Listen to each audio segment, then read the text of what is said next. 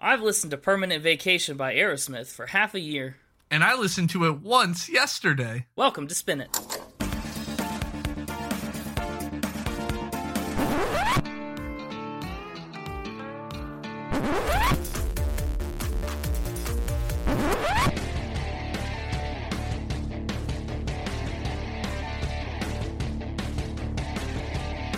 Hello, everybody, and welcome back to Spin It. I'm James, and with me, as always, is Connor. Say hello to the people. Hello, everyone. I'm happy to announce no difficulties listening to the record this week. Man, thank goodness. It only took you like a month to figure out how to listen to the music we're talking about every week. Well, there's a lot of complicated ones. This one was pretty simple. Um, There's not weird versions. No, pretty straightforward. No deluxe editions. No deluxe editions. It was nice and simple. That's right. That's the way they did things back in good old 1987. That was back before all the all the remixes and re-releases. But this week we're talking about Aerosmith, Steven Tyler, Permanent Vacation. It's a pretty rock and roll record here. Aerosmith is a pretty iconic rock and roll group. That is very true. If you listen to my Spotify listens, uh, 70s and 80s rock is like the number one thing I listen to. So, Okay, so another one that is potentially right up your alley. no.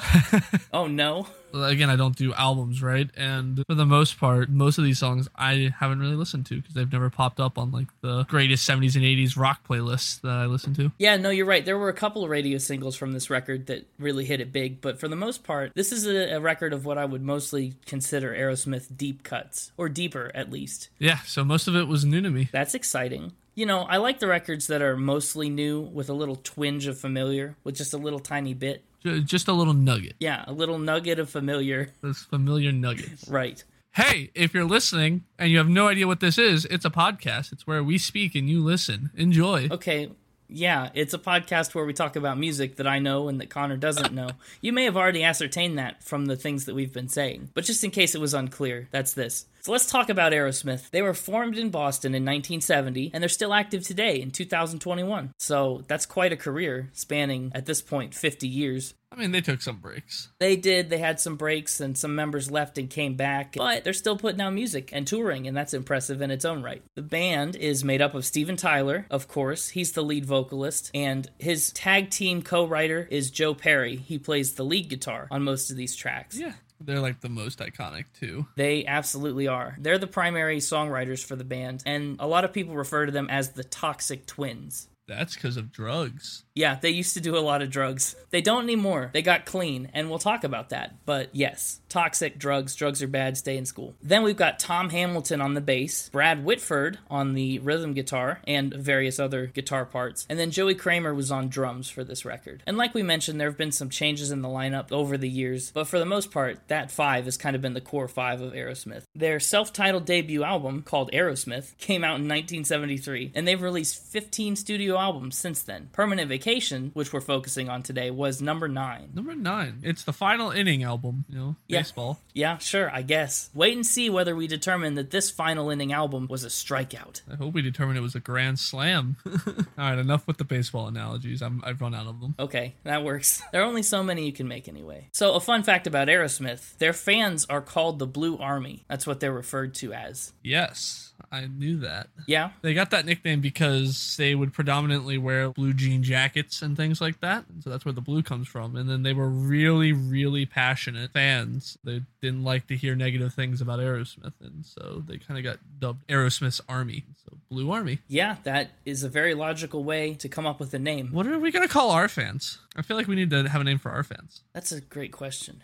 Um, what do we want to call them? S- spin, spin heads. I feel like our fans can be. Maybe we should unofficially hire our fans to be the writing department since ours can't seem to get itself together. That's right. The writing department doesn't want to do their job, so I think that's not a bad idea. I think the fans could be the writing department. Maybe they'll come up with better things for us to talk about.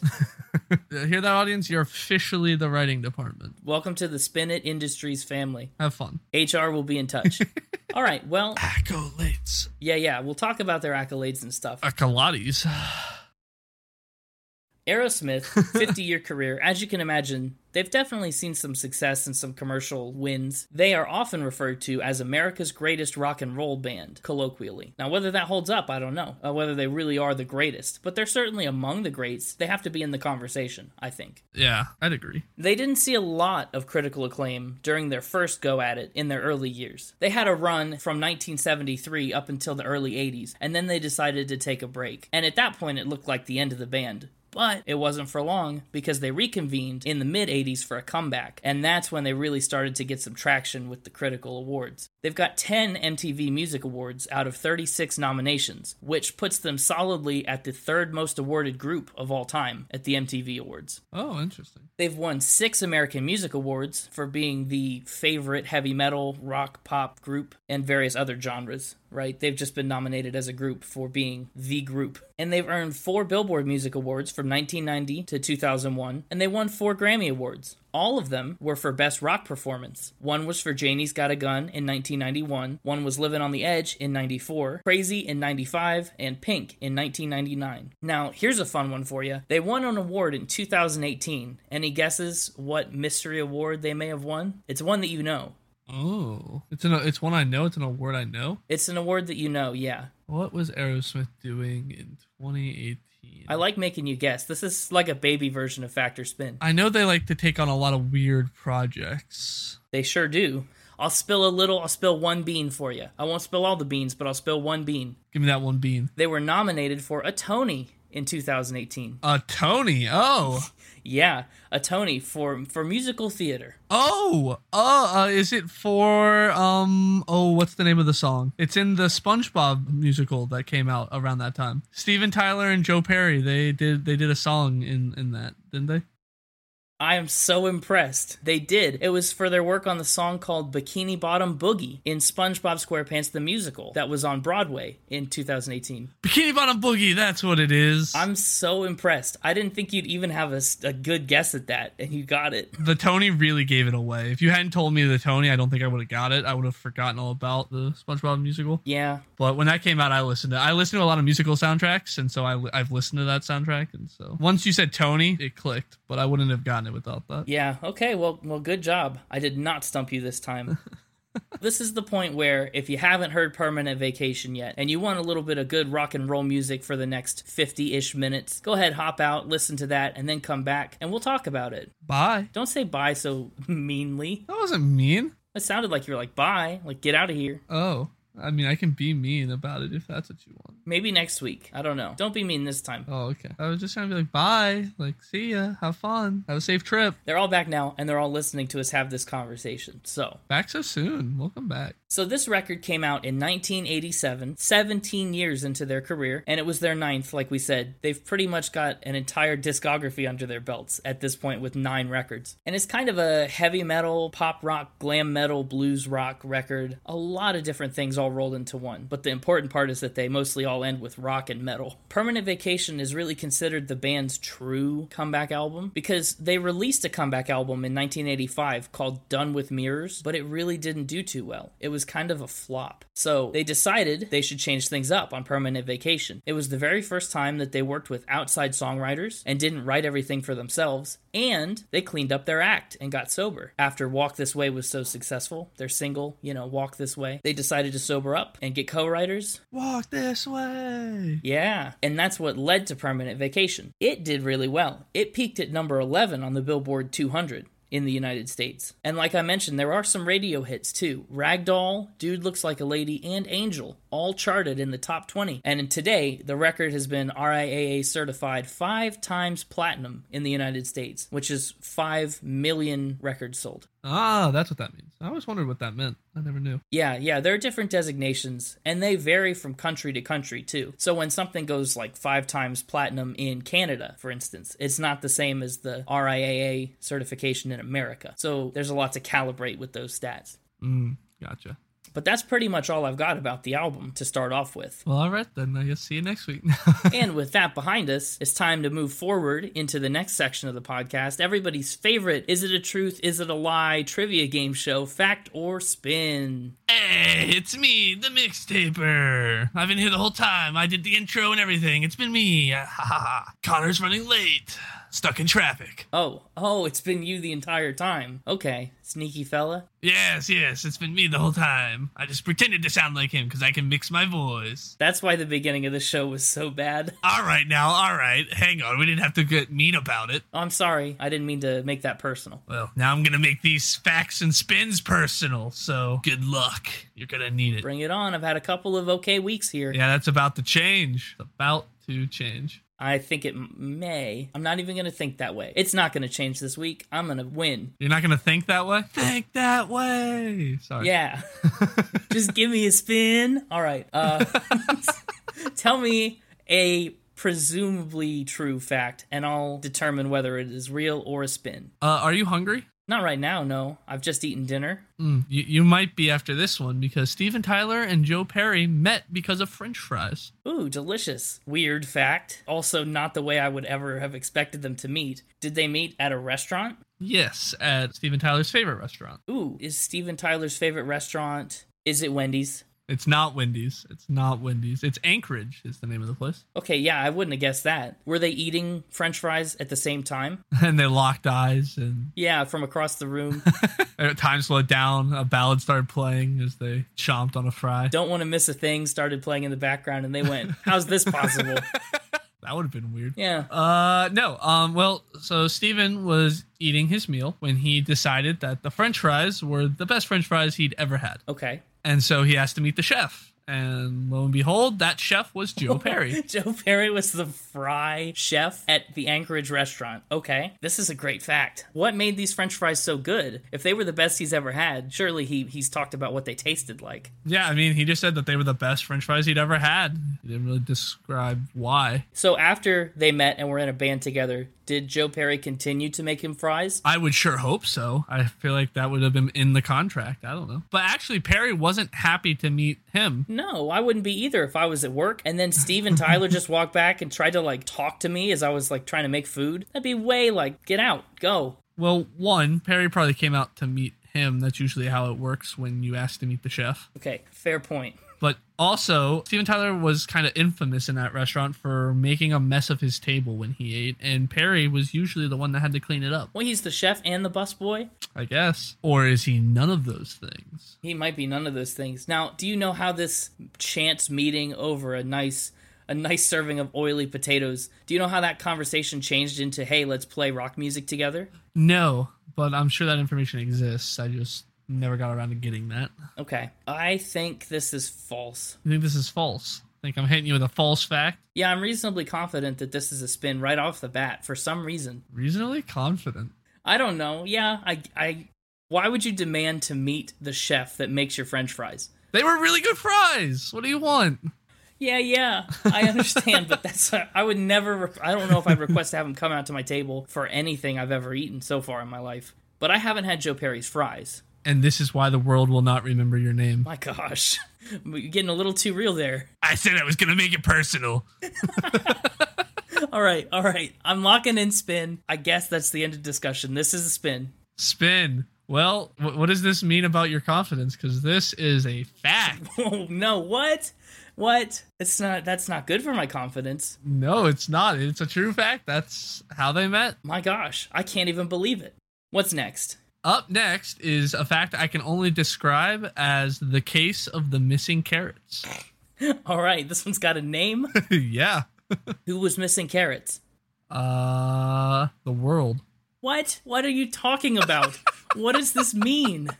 Uh, well, in 1978, Aerosmith bought an enormous amount of carrots, and no one but the band members know what they did with them or where they went. What? Aerosmith bought a mysterious amount of carrots? Yep. How many? How many carrots did they buy? I couldn't even find the amount, just that it was an enormous amount. Just enough carrots to be really notable. Yeah, and nobody knows what happened to them. Baby carrots, pe- peeled or unpeeled? I think it was just wholesale. They were just carrots. Wholesale carrots, straight from the garden. What? Is there any information about how much they spent? That's all I got for you. I found multiple sources that said this this thing happened, and none of them had any more details than what I've given you. I hate this and I love it all at once because what is this? Boy, if this is a spin and you fall for it, There's a spin with no detail. you make it look foolish. This is another one where I'm just going to have to pick one, pick a side and stick with it. And I think this is false. You're going with false. You're not going to let me get away with the lazy lie. This is a spin. Yeah, I just I just don't know. I don't understand why they would need carrots and I get that that's the point of the the spin here, but I've got nothing. Yeah, well, I've got nothing, and neither does the rest of the world because this is a true fact, and we don't really know what's going on with it. Oh, what? This is true? Multiple sources claim, and it's even in, I think, one of the biographies or memoirs as well, just that it happened, but there's no details about it. I can't even believe it. The world is missing carrots. Yeah, I'm baffled. Carrot Gate. Aerosmith, if you're listening, tell us what you did with the carrots, please. let us break this story. There's a hole in my heart now. Like, I will not rest. I will not sleep at night until I know where those carrots went. I know, right? I mean, I usually don't include facts if I can't find enough details to like be able to give you plenty of details about it, but I just couldn't not give you this one. I mean, it's so out there. This is the weirdest true fact that we've had yet. This is the most absurd true fact. Okay, well, I'm over two. Uh, well, my next absurd one for you is that Joe Perry once tried to buy a forest. To grow more carrots. oh, oh, we're figuring it out. See, this is what you can expect on the Spin It True Crime podcast. We get in deep with the facts and we connect the dots, In ways that no one else can. or ever would want to. Okay, Joe Perry buys a forest. well, tries to. Tried to buy a forest. How did he fail to buy the forest? Didn't buy it, I assume. Oh, he just backed out. Where was the forest he was going to buy? Angola, Indiana. He watched a nature documentary and decided he wanted to own a piece of nature, and so he thought he'd buy some forest property. Oh, and he just liked it. Any idea how much? Like acreage? 151.74 acres, costing $1,434,500. Ooh, pretty steep. That's uh, a hefty sum. And he chose Indiana because it's where his wife is from. Oh, that's sweet. I don't know. I feel like that's it. I feel like that's all there is to this fact. Yeah, I don't, I don't really have anything else of importance. Okay, I don't know what to do. because the last couple of facts, I've just been off. I've been wrong. And on this fact, I have a similar amount of information to go on. And I'm going to have to do it again. False. I'm going spin again. You're going spin again. Don't mess up again. I don't know why Joe Perry wants a forest, and I don't know why he wouldn't buy it. If he really wanted it, he could have bought it. I don't know why he would have backed out. So I'm going spin. All right. Well, you're 0 for 3 because this is. No, actually, this one is false. Oh, good. This one is a spin. This one is a spin. I All made right. this one up. Any truth to it? Yes, the Angola, Indiana, 151.74 acre property for 1.4 million is available right now. You can go buy it, Spin It fans. Oh, right today? Yeah, and his wife is from Indiana. Okay, if we pool our money, we might be able to buy this forest and give it to Joe Perry. How cool would that be? And then maybe then he'll co- tell us the carrot story. We'll trade forest for information, Joe Perry, please. How weird would it be just to receive a forest from a random podcast?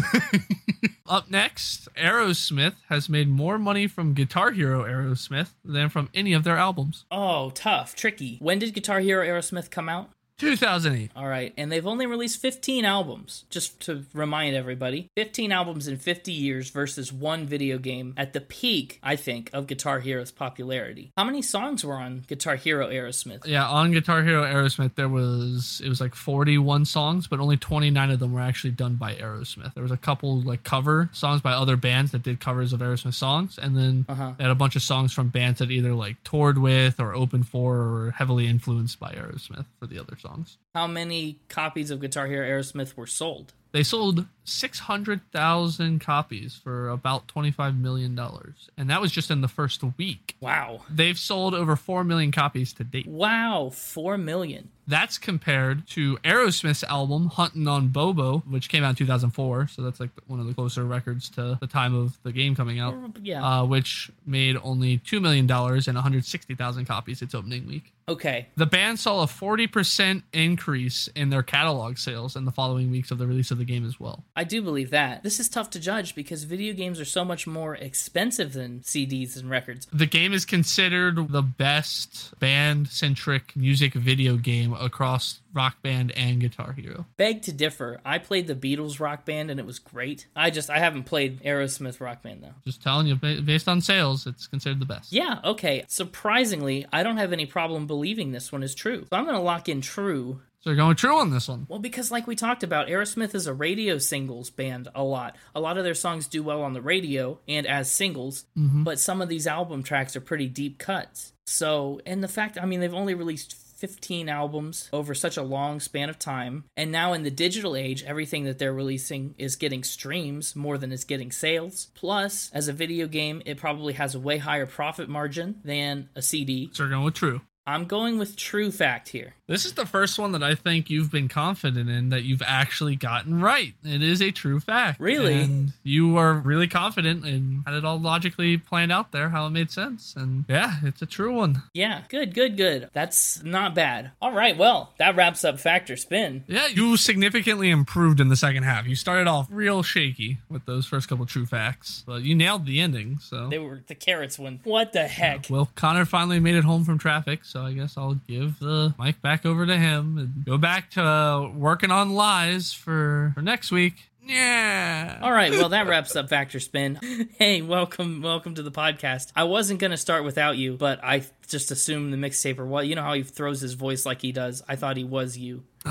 I told him to just hop on and tell you I was running behind. If- It's just like him to try to steal my spot on the podcast. Yeah, I know. He's such, he always lies to me. Not always. He sometimes tells the truth. So, Connor, if you didn't hear, we're talking about Aerosmith this week. Permanent vacation. Oh, is that who we're talking about? Yeah, that's right. So, since you're just getting here, let's tell everyone a little bit about Aerosmith, shall we? Aerosmith was formed in Boston. No, I'm just kidding. We're not going to go through the whole rigmarole again. let's take a look at cover art on this record. It's pretty simple. It's a black background. Aerosmith's got their nice neon yellow logo in the middle. It says permanent vacation. And in the background are all these red shapes. There's a luau girl in a lei. There's some cards and snakes and a big guitar, some cigarette butts and a lot of money, spiders, you name it. It's kind of a hodgepodge of this sex, drugs, rock and roll imagery. Yeah, it's a really pretty album art. It's probably the prettiest one we've done. It's very well designed, yeah. Yeah, the red and gold yellowish colors kind of match our podcast colors. That's true. I really do like the color scheme here. What's your favorite little art graphic on it? Ah, I, I think I'm partial to the like hula girl. I think that's a that's a nice touch. Yeah, especially since this record gives off some Caribbean vibes in it that we'll talk about, but I don't know. I think I really just like all the dice that are scattered about. There are a lot of pairs of dice all around, and Ah, the dice are cool too. All the dice, I'm looking at them. It looks like all the dice add up to seven. they are all turned to seven. That's the most common number that you can roll on a pair of dice. That's the number that you need to win in craps, if I'm correct. Anyway, just to sum it up, it's a good vibes album cover. It really encapsulates the spirit of the late 80s, I think. It's just got that feel to it. The, the font that they write their logo in is phenomenal, and it just kind of all adds up for me. Looks like a fun rock and roll record right from the start. I think it's up there for favorite album art that we've done so far. I can understand that. I support that decision. And with that, Just time to jump into song number one. You know it. Heart's, Done, time. So, Heart's Done Time tells a pretty simple story. There's a guy that wants a girl, but her man is still in the picture. So, his heart does time as he waits, but soon enough, circumstances change, and then his heart does time like a prisoner in a jail cell because he gets trapped in this relationship that he doesn't want to be in anymore. That's all there is to the story. You say that's all like that's not a crazy like story, you know? No, it is. It's crazy and it's good. There's a lot that's conveyed in two short little verses. I don't know. It, it starts weird. It yeah, it starts with this tornado siren type sound, and it fades you into the whole album with this really cacophonous drone of a noise. It's strange. It's a weird noise, and it starts so quiet. It crescendos so much. Like when it first started, I had to double check that I actually hit play because like I, I didn't hear it at first. Yeah, it fades in from dead silence, but it slowly starts to hone in on that chord and the guitar in the background. And then Steven Tyler does his world famous frontman thing. He does this little vocalization at the beginning and screams, and the guitar opens wide up and is full throttle. That really just jumpstarts you right into the whole thing. now I do have a couple questions about the lyrics. Sure, I don't know if I can answer them, but I can try. Is this woman supposed to be a prostitute? Good question. Because in the first verse, you have right around midnight, he was gone, saw her red light, she left it on. She left it on. And, You know, the red light district, like, hmm. Yeah, if there's one thing high school English class taught me, it's symbolism, and red lights often mean some raunchy symbolism. It kind of fits the story, right? A, a prostitute who already has a man. Yep, I gotta do time and wait for that to not be the case. And then to get too attached, and then to say, oh no, there's a reason for these chains. It's like we suffer to ease the pain. My heart's in jail and I can't get free. It definitely feels like he's trapped in a kind of hopeless situation. Yeah, it's an interesting one. Yeah. in terms of the song itself, I don't know. eh, It, it's all right. I feel like Aerosmith's a very like hit or miss. Okay. Like when they have a good song, it's a great song. hmm But if it's not one of those, it's just meh. Like they don't necessarily have anything that's awful. That like I hear it, I'm like I gotta turn that off. But it's either just vanilla or it's greatness. You know, there's no middle road there. Vanilla is a good word for it, yes, because a lot of this album felt vanilla. Yeah, I think that's fair. I think it's a good album opener. I think it's very high energy. I really love the rock and roll behind it. There's a cool guitar riff that kind of follows every vocal line that he sings, and that's just a testament to Joe Perry. He can really hang with the best of them. Yeah, it sets the tone well. And then there's this part at the end of the second verse. Tyler goes, "Can't, can't, can't get free." He really screams it, and it's just so good. It's just a rock out moment for me. yeah. So I think you're right that it's a vanilla song and the lyrics are kind of just lukewarm at best, but it's fun. And I think that's what I've found with most of the album is that it's really enjoyable to listen to even if I don't necessarily get a lot out of it. Like we've had a lot of albums that have been trying to make a point or say something deep and meaningful, and for the most part this record isn't that. This is just people in a band having a good old time and letting us rock out with them. Yeah. I almost want to compare them to Kings of Leon's album, where I said that their music was good to just kind of have on in the background. Like, all of these songs make great songs to just kind of listen to while maybe you're working on something or Mhm. doing chores around the house, but it doesn't like pull you in and hold your attention like some of the other albums we've done. Yeah, I think that makes sense. And it feels a lot too like these songs would gain a lot from being played live. You know what I mean? That's also true. These would be, yeah, I feel like they'd be great to listen to live. Yeah. I mean, they are, and they, they are great. People love listening to them live, but it would definitely help the songs. I agree. Yeah. Uh, the next song is probably one of their more popular ones that's on the album. Yeah, a little bit. Track number two is Magic Touch. And this is another one that was a radio single that would achieve moderate levels of success. It's a good one. It reached like top 20 or something, didn't it? Yeah, it got pretty high up there. Magic Touch did reach the top 20 on the US Hot 100. One of the ones that I've heard on my playlists. Yeah, and I really do understand that in the chorus. However, the, the verses are rough. Yeah, the chorus is really good. You're right. The verses are the verses are there. The lyrics on the verses don't seem to pertain to the chorus. I understand that magic touch is the hook, that's the thing you're going for, but the rest of the verses just feel totally irrelevant to it. You know, he says, Somebody better call a doctor. I'm with you. Sure, magic touch, heal me. Or wake me up with a shove. I'm gonna knock you off your rocker because I think I'm in love. That doesn't feel like I need a magic touch. You know what I mean? That feels like somebody better snap me out of it. I'll beat you up. I'm in love. I don't know. It just doesn't feel connected. I, well, I feel like the magic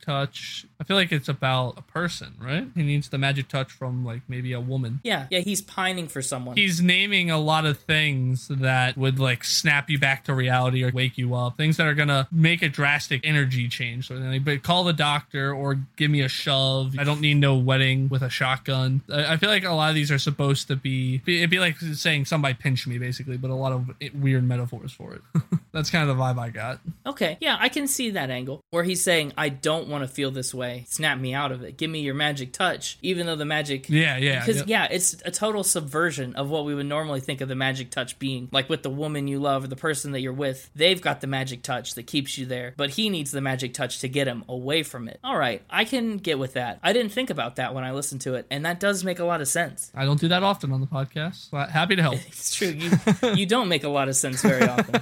don't get used to it audience Yeah. This song is so immediately slower than Heart's Done Time, and it feels way more melodic, too. Now, like you said, the song did get popular, but Steven Tyler says that this song got too stupid commercial for his liking, but he's still proud of it. You know, he still considers it a good addition to the record. it's kind of like teen sprite from last week yeah. Two weeks. they kind of got sick of it Yeah, yeah, yeah. It is a little bit like Teen Spirit in that way. I do love the chords that he uses in the chorus. They do a really great job of building this tension, and then they drop the bottom out from under the melody because you know the whole melody of the chorus goes down and down, and then on the verses he launches way up high. It's like a, the whole song feels like a slow roller coaster of going up and down in terms of tension, you know? Yeah.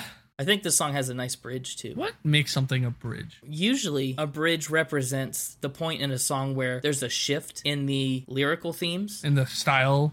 Yeah. Oh, in the lyrics? A bridge, yeah, a bridge a lot of times will be a change in the musical style, so it won't either use the same chords or melody that you've heard before, yeah. and or it will represent a shift in the lyrics. You know, like sometimes a bridge will pivot in a different direction than the rest of the song was leading. That's kind of what I thought it was. Yeah, and that'll just keep things from getting boring or present a big reveal So it's just a pivot, either musically or lyrically, from the rest of the song. And what I loved about this song is this was a song with a proper fade out. Last week with Dua Lipa, we had so many hard stops, and maybe this one just stuck out to me because we were coming fresh off of that. But it was so nice to hear a song properly fade out with the energy level still up. You know, that was that was a good change. The next song, if not getting the vote for favorite song, probably gets the vote for most catchy song. yeah. I think Ragdoll is probably the catchiest song on the album. And it's definitely up there for my favorite, probably because it's so catchy. Ragdoll was one of the first Aerosmith songs that I knew. My mom was a big fan of this song. So Yeah. it was one of the first Aerosmith tracks that I had any exposure to. So it's pretty well ingrained in my brain, too. It was originally called by a different name. The band initially wanted to call the song Ragtime, and it had a different chorus. And it was based around the slightly like ragtime feel that it has. But their co writer suggested renaming it because he didn't think Ragtime was uh, quote unquote sexy enough. And it's not. Ragtime is not a sexy name. And so he thought a doll was better. Uh, it's different.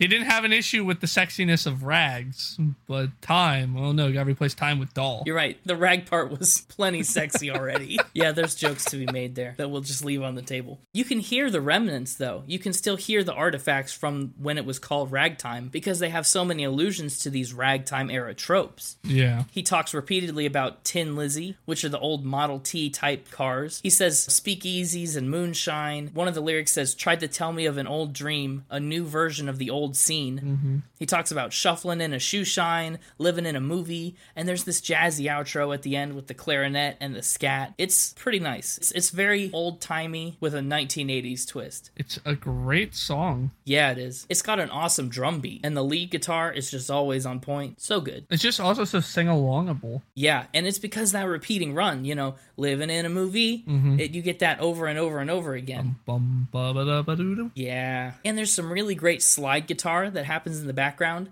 It's it's also got this like bluesy undertone to it a little bit that they play around with. And the brass section, it's just the perfect complement to everything. It really only plays that one note, you know, most of the choruses, but it adds so much to the song. I, I just I was a little curious about the title change, and so I looked it up. They only changed one line in the chorus in order to rename it to Ragdoll. Yeah, I know. They didn't have to mess with it very much at all. What do you think about the lyric? One of my favorite lyrics on the whole album is this image of tap dancing on a landmine. How crazy. I mean, what a cool visual. Living on the edge, you know, being risky, being foolish, maybe. That's a different Aerosmith song.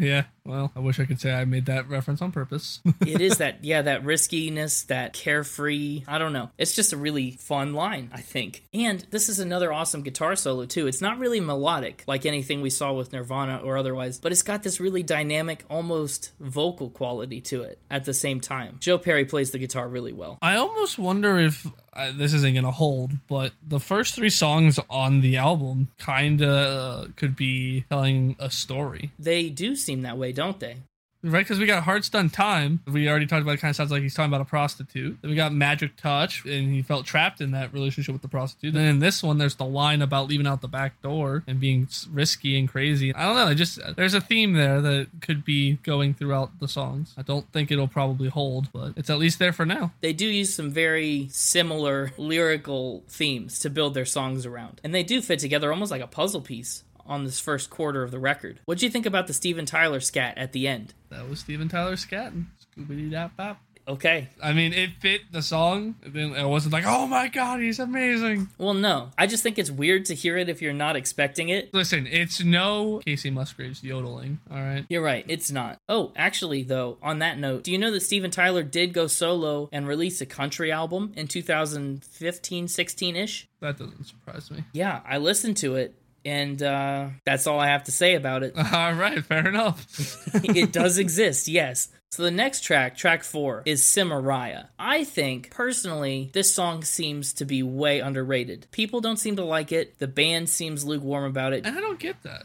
Joe Perry didn't like this one at all. Joe Perry says that it doesn't go anywhere. And I guess I do agree with that. There's very little build to it. You know, like some of the other songs, like I said, they were a roller coaster. This one doesn't really have that ebb and flow. That's true. However, I think it's got a lot of staying power for me. It's memorable. Yeah, I would definitely put this song in the upper half. I don't think quite makes top three, but it's definitely in the upper half of the album. I was thinking about that too, and I don't know. It's close to the middle for me. Whether it's upper or lower, I can't tell, but it's certainly not at the bottom. Well, first of all, let's talk about the title for a second Cimaraya. Not something you hear every day. It's Hebrew in origin, and it roughly translates to goddess of subtlety. And that's kind of evolved into a word that refers to someone with like a beautiful personality. So this prostitute he's fallen in love with has a beautiful personality. I mean, I guess if you're gonna keep trying to make it fit the theme. I'm not trying. Listen, I'm not trying. It fits. All right. That's not even a stretch. I mean, I've done some stretches. That one's not one. No, it's not too bad. Yeah, he's with a woman that's got this beautiful personality, who's got a slice of the sky on a silver wedge. Or maybe this is a new woman after he got out. It feels like a new woman. The song starts with this great guitar arpeggio, and it carries on throughout the song. I like that a lot. The lyrics on this one are pretty interesting. Are they? I felt like they're kind of simple. Yeah, some of them. Walk in the line of a razor's edge, take it as far as she goes. I think the line counting the eyes of a dragonfly is pretty cool. I did flag that line to talk about. Yeah, counting the eyes of a dragonfly, calling on dreams from within. How many eyes do you think a dragonfly has? I've never counted. However, my instincts are telling me two. Except there are probably some one-eyed dragonflies out there. Between zero and two are the eyes of a dragonfly. Aren't like insect eyes made up of a bunch of staggered lenses? Flies and stuff, they have a ton of them. How many do you think they have? I've looked it up. Oh, oh, you you actually know how many eyes dragonflies have? Uh huh.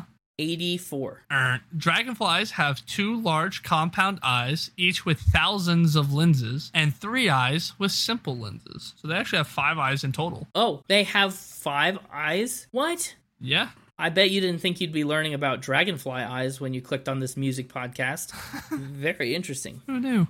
I guess I need to spend more time counting the eyes on dragonflies. Maybe that's why he brought it up. He's like, maybe he learned that statistic and he was like, guys, why aren't more people talking about this? Put it in a song. I need to bring awareness to the dragonfly eye. I don't know. Lyrically, yeah, that's about the best that it gets lyrically, but melodically, those lyrics fit into such a clean melody, the cleanest we've had yet, I think. And then I love how the chorus widens out. Like it takes us from this crunchy, up close view and backs into this huge open sound. He just like yells that first note at the beginning that fits it perfectly. That big O. Dude looks like a lady. We're getting there. We're getting there. Sorry. Yes, um Cimaraya fades out and then we pop into definitely a quintessential Aerosmith rock track. Yeah, I, I don't know if I'm being a vanilla fan by saying this, but it's another one of my upper echelon songs. I don't know, maybe the Blue Army will come after you. Speak kindly. I, I'm, I feel like I'm siding with the Blue Army, maybe. Yeah, I'll get you a jean jacket. Dude, I would love a spinach. Can we do spinach jean jackets? That'd be cool. That would be actually pretty cool. I, I think this is a track that most people who don't even know the band too well are probably going to recognize. I'm guessing you already knew about this song before you listened to the album. No, never heard of it. Oh, what a surprise. No, yeah, this is definitely one of their more popular songs. yeah. Now, a lot of titles on our past songs have tricked you into thinking the songs were about something else. But how about this for a nice, straightforward title? Full disclosure, Disclose fully. as I was listening to this, I just glanced over to see what the next one was, and it said I saw the word dude, Yeah. and so I just then looked back. I was like, okay, this one's called dude, and then the song started, and I was very confused. I was like, this isn't dude. This is looks like a lady, and then I was like, oh wait, looks like a lady is also dude. Oh, so you knew the song. You didn't realize it was called Dude Looks Like a Lady. You thought it was just called Looks Like a Lady. And you thought there was a separate song called Dude. Yeah. Okay. Th- That's a common thing with me where I'll recognize songs, but I have no idea who sings them or what they're called. I'll just be like, oh, yeah, I know that song. I like that song. I've heard it because I listen to so many mixtapes, you know. Unless it's Elton John. I can pick Elton John. Yeah, I can. you could pick Elton John out like he's a drop of blood in the water and you're a shark. Oh man, I can't believe you got him on Kanye the other week. But yeah, a lot of times I don't really know who's singing the song or what the song's called because I just heard it on one of my playlists. And this is one of those examples. Yeah, okay, fair enough. It is in parentheses for some reason, which no one calls the song dude, right? I feel like everybody finishes out. I'm, I'm going to call it that from now on. okay, dude. My favorite Aerosmith song is Dude. yeah, you're going to get some weird looks. well, this song is based on a real experience that Steven Tyler had. He walked into a bar and he mistook Vince Neil, the lead singer of Motley Crue, for a woman on account of his long hair. You know, they didn't call it hair metal for nothing. And like Ragdoll, this song almost had a different title Cruisin' for the Ladies. Oh, Cruisin' for the Ladies is what they wanted to call it. well, did, did they change the lyrics for this one too? What's originally supposed to be cruising for the ladies? Bada, up, bada. up. That's exactly how it was supposed to go. And yet again, the decision to bring in co writers on this album paid off because their co writer said, No, no, no, no, that's a boring title. No one's going to listen to a song called Cruisin' for the Ladies. But they'll listen to "Dude Looks Like a Lady." That'll get them. yeah, he, he asked them what, what was this song supposed to be, and Steven Tyler admitted that it was about Vince Neil and seeing a dude that looked like a lady, and he said, Oh, that's a way better title. Go with that. I'm starting to think these these co-writers, man, they're all about dolls, and I don't know. This is making some interesting decisions. They're working. They're but working, yes. If I was brought in to work on Aerosmith's album, I don't know if I'd be like, you know, you're pretty generic but normal sounding title. I got something way better than that. Dude looks like a lady. flip it on its head. How about that?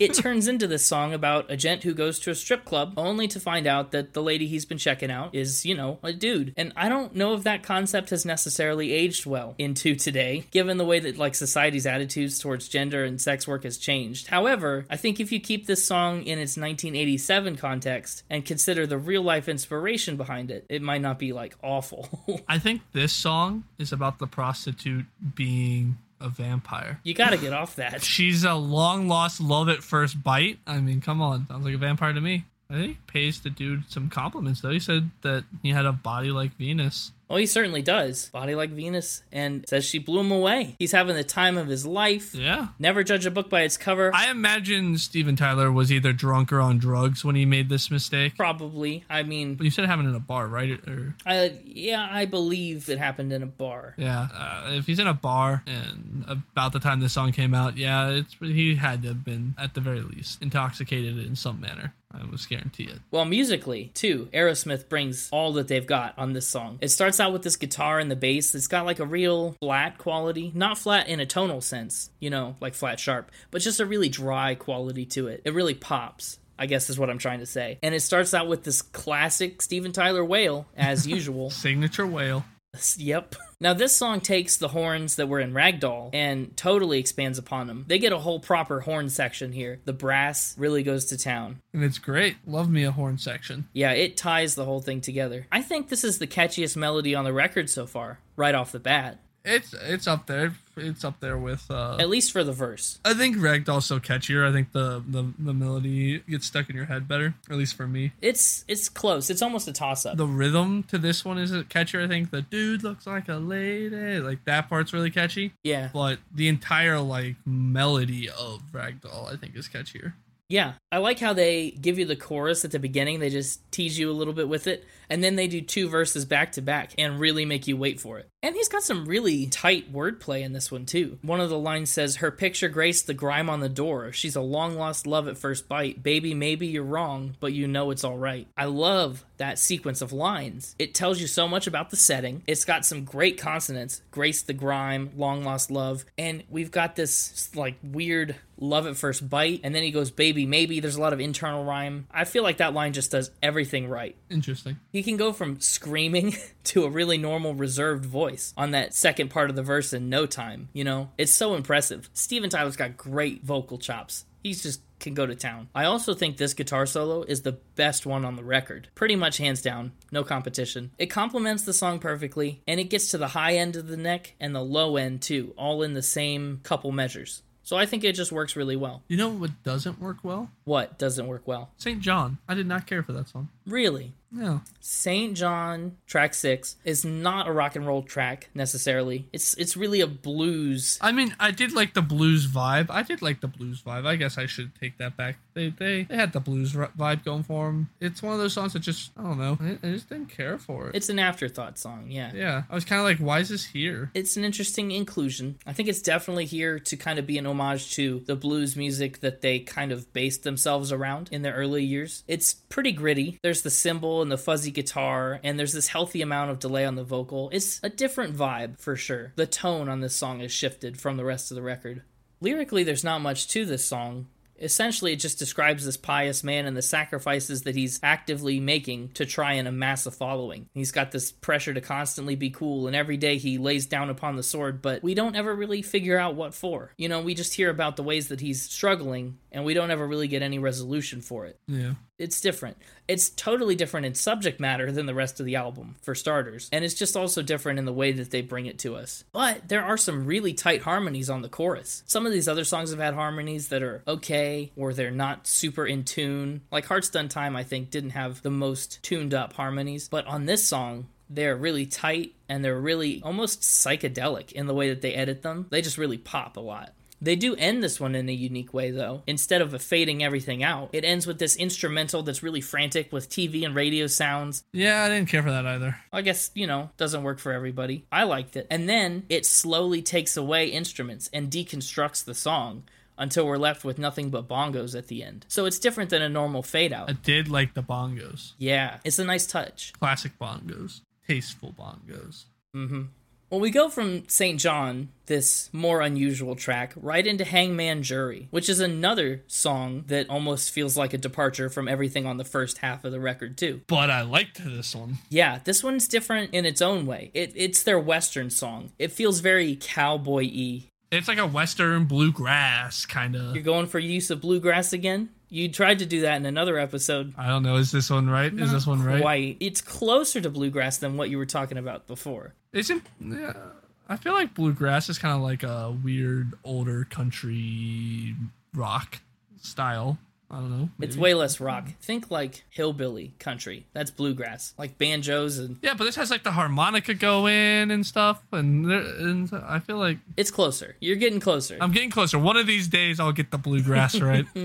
yeah, yeah. This feels western and, and cowboy y with the harmonica and stuff. It's it's almost another tribute to their blues affinity. and I liked it. Yeah, it's about a man who shoots his complaining wife and has to face the consequences. Now, I thought the hook on this one was really good. Whoa, boy, don't you line the tracks? It's a great hook, and he modifies it. It sounds like a train chugging down the tracks as he does it. Yeah, A fun fact he took this from an old folk song, thinking that it was public domain, really. Yeah, thinking that anyone could use it because it was old enough and no one owned it. However, it wasn't, and they had to arrange for royalties to go to the band that first officially released it way back in 1962. Oh wow, really. Yeah, he kind of based this whole song around that song, which is called appropriately Line and Track. And so a lot of the lyrics are references to that, including Stand on the Rock That Moses Stood, Don't You Line the Track, Me and My Old Lady Talking About the Money I Ain't Made. All of that stuff either comes directly from or is a twisted, manipulated version of that folk song. What was the word used uh, the other week? That that's like a reimagining interpolation. or something. And then, yes, Yes, exactly. Good, good, good. You're getting it. I couldn't remember the term, but I knew it existed. That's that's the start. That's how it begins. This story is so cool though because unlike everything else we've had, this one actually has characters really outside of the speaker, you know? Some of these other songs have like multiple people in them, but this one actually builds out this world. That it does. I think they really start to get good at storytelling in the second verse and beyond. You know, this song has an actual narrative thread through it. The protagonist claims that he was drinking and can't remember, and he says he didn't know the 45 was loaded. Quote, that's not to say she didn't get what she deserved. But, like, he really starts to tell this story and give us the sense that he's pleading with this hangman jury. And I'm never a big fan of inserting a recorded laugh into songs. I'm not totally out of it on this one, but it's borderline. Is that something that happens often? Oh yeah, you, you hear it all the time. Songs where they like laugh on the song, but it sounds really fake. Oh, oh, oh, Yeah, oh, I'm oh, pretty I- sure even Dua Lipa did it once or twice. I don't know why when you said recorded laugh, my brain went laugh track. Laugh track? This song does not get a laugh track anywhere. That's why I was so confused. I was like, what? No, just Steven Tyler doing a little ha ha ha ha. Like I don't know, I don't know. Not my thing. so like, what about in like Crazy Train? You like it in that one? Uh, eh, that one it fits a little better. They're like all aboard. Ah, ah, ah, Yeah, ah. I, that one doesn't feel as Boom, boom. That one doesn't feel as forced as most of the other ones do. And this one is borderline. This one's just barely okay for me. I don't know. I usually don't go for that. I think I figured out why I like this song. Yeah, what's that? Because okay, so I'm gonna take you and the audience back to episode one Billy Joel. Ooh, One of my favorite parts about that album was Cadillac Ack Ack Ack. sure. And that's very similar to what they do here in verse 3 with Boy, when you line the track a Lack a lack a lack. Yeah, you're right. It is the same ugly sound that's used multiple times. They also found a way to use the ack sound differently multiple times. They're. I don't want to say it. I'm not going to say it. What are you about to say? Come on. They're releasing their inner Goldblum and finding a way. Life finds a way. Aerosmith finds, a way. Their inner Goldblum. Let's see. I knew you'd come around to the inner Goldblum theme. Whatever. I'm just going to say that every time something finds a way. Not something. Life. Life. Only when life finds a way. And of course, at the end of the day, our protagonist sees justice done and is sentenced to hang for his crimes the next day. Classic cowboy song trope. which is a clever play on because you know you got like a hung jury right is when like they can't make a decision Mm-hmm. but then you got hangman's jury which is a jury trying to decide whether or not to hang a man and the, a lot of the song he taught he's trying to plead Yep. with them to get them not to yeah i don't know it felt like a nice not really metaphor but It's a good narrative. That's what it is. It's a good story, compacted into one little song. yeah And instead of a guitar solo on this one, we get kind of a harmonica solo in its stead. It's a good change. I like it. And then, of course, this one ends, as any good cowboy song should, with a lot of frogs. There's a lot of cro- a lot of croaking going on at the end. Maybe it's to Croaking, symbolize how because he's the dying. guy's gonna croak. Yeah. yeah oh my gosh I think we're reading too far into anything they intended with that, but but we come out of this really weird death ballad of a cowboy straight into track number eight. Girl keeps coming apart, and like, okay, that trip's over. Right back to rocking out. You know, we have a. It's really the whole middle of the album that dips down into this experimental blues part. This song takes on a weird structure. There's not really any verses or choruses, and it's just built around the girl keeps coming apart refrain. yeah i didn't care for it I don't know. It's got a nice opening guitar though. Yeah, every like four lines is but the girl keeps coming apart. And I mean some of the other songs have been somewhat repetitive, but not that bad, I don't think. Nothing like this. Like I get it, she's coming apart. What else is happening? Tell me more. Put Put her, her back together. Save her. back together. Get all the king's horses, all the king's men. Get her put back together. They couldn't do it with an egg. They might be able to do it with a woman. That's right. yeah, this is a f- more than four minute song, and it's strange that they made it so long and so repetitive. I mean, yeah, it's yeah. I think it's just a fun song, though. It's not very weighty, but it's also not a rock and roll song like the rest. Much like Dua Lipa, the band envisioned this as a dance class, but Joe Perry said that it often went over the heads of the rock and roll fan base who wanted them to do more rock and roll, you know?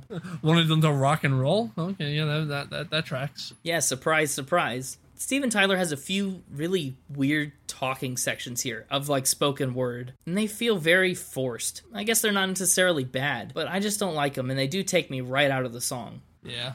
There is one cool point where everything cuts out except for the bass, and you get to really hear how the bass has been moving throughout the entire song, and I like that. It's a good way to turn your attention to the instrument so that you can follow the thread through the end of the song. But other than that, it's another song that really doesn't go anywhere. You know, like Joe Perry talked about with Cimaraya, this song also does not have much movement to it. And I feel like it doesn't go any. I feel like unlike Samurai, this one goes nowhere even more. it goes even less places than nowhere. yeah, and then it has this really, really hard stop. Like you hit a brick wall, it just dies. It doesn't do it for me. This song is okay, but I don't know if I'd call this one a great song. I agree. The next song, however, you're going to have a hard time convincing anybody that it's not a pretty great song. It's track number nine, Angel, another Aerosmith essential. This is the most powerful of power ballads. I mean, I don't know if this is going to be a surprise to anyone who's been paying attention to my musical tastes, but this is my favorite song on the album. Oh, I'm so shocked. You wouldn't be alone in saying that, I'm betting, because Angel is their second biggest hit to this day, right behind Don't Want to Miss a Thing, which is, of course, the wedding and high school dance staple. Another great power ballad. Yeah, it is. It's held up pretty well, too. Don't want to miss a thing is another one of my favorite Aerosmith songs. They just they do power ballads so well. Yeah. Now, here's a fun fact about this song this song features an instrument called a mellotron. Have you ever heard of the mellotron? No. It was invented in 1963. Basically, it's a sampler that uses physical tape instead of digital sound. So it looks like a keyboard, but inside the keyboard, instead of normal like piano wires, there are rolls of tape like a cassette tape. And when you press on the key, it activates the tape, which winds up and plays a recorded note of an instrument. For example, you would record, say, a C note on the flute onto a tape. And when you would hit the key on the piano, it would play that C note on the tape. So you'd always have the same recorded sound playing, but it would sound different every time because of the way the tape would wobble or the way that it would get drawn up at different speeds. Huh. Yeah. It was like an it was like a weird way of getting a less digitally sounding what's that what, what's that called? Just like s- samples, I guess? Yeah. Well, there's this thing nowadays called MIDI, and that's where you can play virtual instruments with a real keyboard input, or, you know, just by putting notes on a grid, you can make it make the right sound that you want. This is like an analog version of that. That's really cool. I don't know. I just thought it was really cool that they recorded part of the song on what's basically 32 cassette tape players at once. like, very neat. That's awesome. It's a great song. It's true. That opening guitar solo, actually, to me, it sounds like two guitars playing the same notes, but they're an octave apart. Either that or it's one 12 string guitar, which has that feature built into it. Either way, there's the high end of the melody and the low end of the melody at the same time. And it's such a full sound. It really rounds out the sonic profile of the song. yeah. And after that guitar intro, it brings it way, way down. And there's this really nice echo on Steven Tyler's voice. He stays in this really assertive part of his vocal range and puts a lot of power behind it. He just blasts these lyrics. It's such a good vocal performance. The pre chorus, there's a great parallel between the music and the lyrics. I want your love, let's break the walls between us. Like the, the instruments all hit on the beats of Don't Make It Tough, I'll Put Away My Pride. It follows the words very, very well. And you said you wanted to hear Steven Tyler yodel instead of scat, right? He almost gets to yodeling at the end of this chorus. There's some really huge jumps at the end of the choruses. Uh, yeah. yeah, there are some huge jumps, like a rock and roll version of yodeling. Maybe that's why that's my favorite. Yeah, kind of like a rock and roll yodel. Uh, Rodel. All right, don't ever say that word again.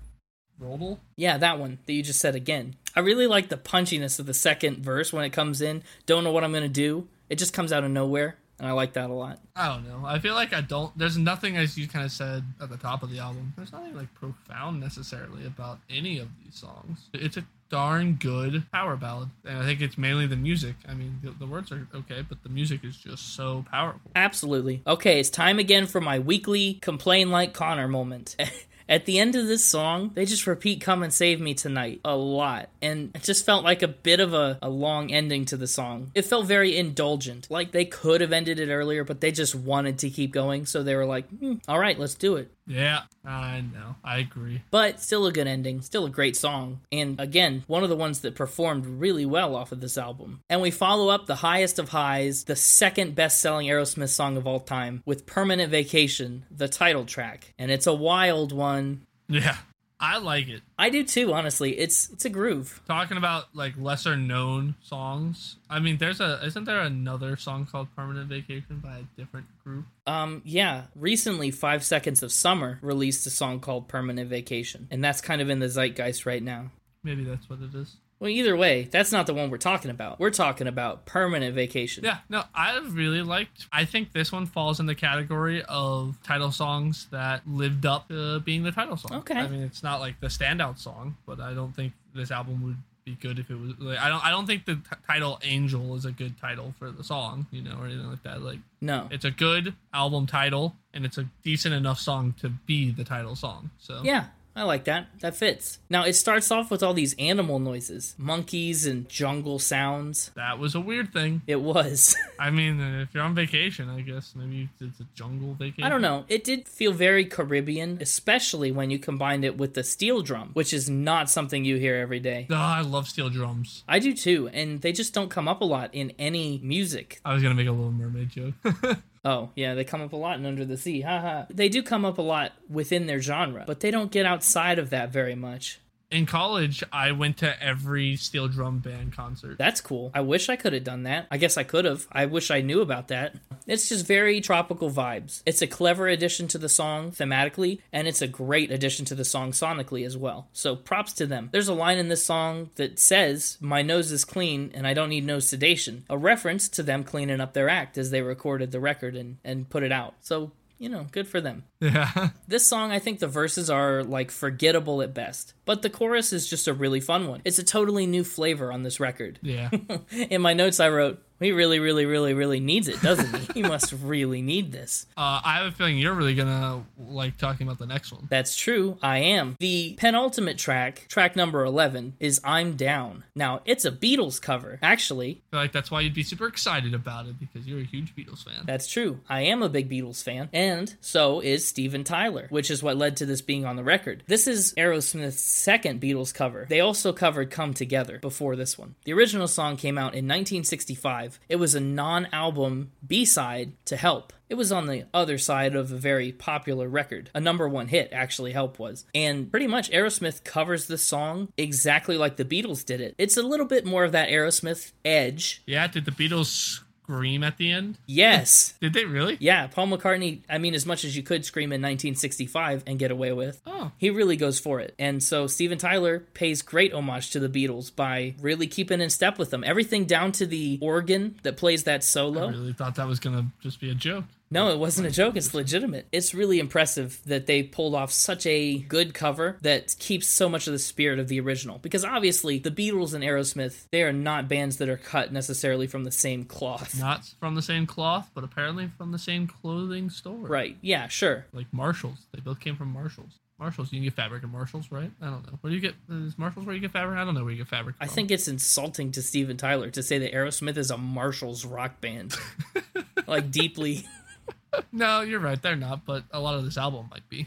Yeah, that's yeah, that's fair. I really don't have too much to say about I'm Down, at least for Aerosmith. They didn't write it. It is just a cover and it's a good cover, but Yeah. you know, essentially it's just about a sad man. Great song, quality cover. Uh, I don't have much more to say either, so want to move on to this is a final song. Let's talk about track number 12, The Movie. It's the only instrumental song on the album, and in fact, it's the first instrumental song that we've talked about on this podcast. Yeah, and I like instrumental songs. It's, this is an interesting one to be our first. yeah, it is because it's a strange way to close the record. I think. Yes, it is. I don't know. I- Maybe it's the title influencing me here, but it feels like a song that would play during the credits of a movie, right? It feels like it's just there to kind of be like what's playing and to kind of like play you out of the theater, you know, Yeah, play you out of the record. yeah. I think a lot of that has to do with the song being kind of a big mixing bowl of sound effects and production tricks. Like it starts with this nice bass and a gong sound, but then as you're listening to it, more and more little instruments just peek in and make a little sound effect noise. The guitar hook though is really great. I think it was too long. It's a little long, but it's got a really great guitar hook. The doo doo doo doo doo. It just sticks right in your brain. Yeah. The drums are also pretty good on this one. This song definitely also goes, I think, in my top six. Oh wow, the instrumental goes into the top six. I really like instrumental music. I uh, listen again.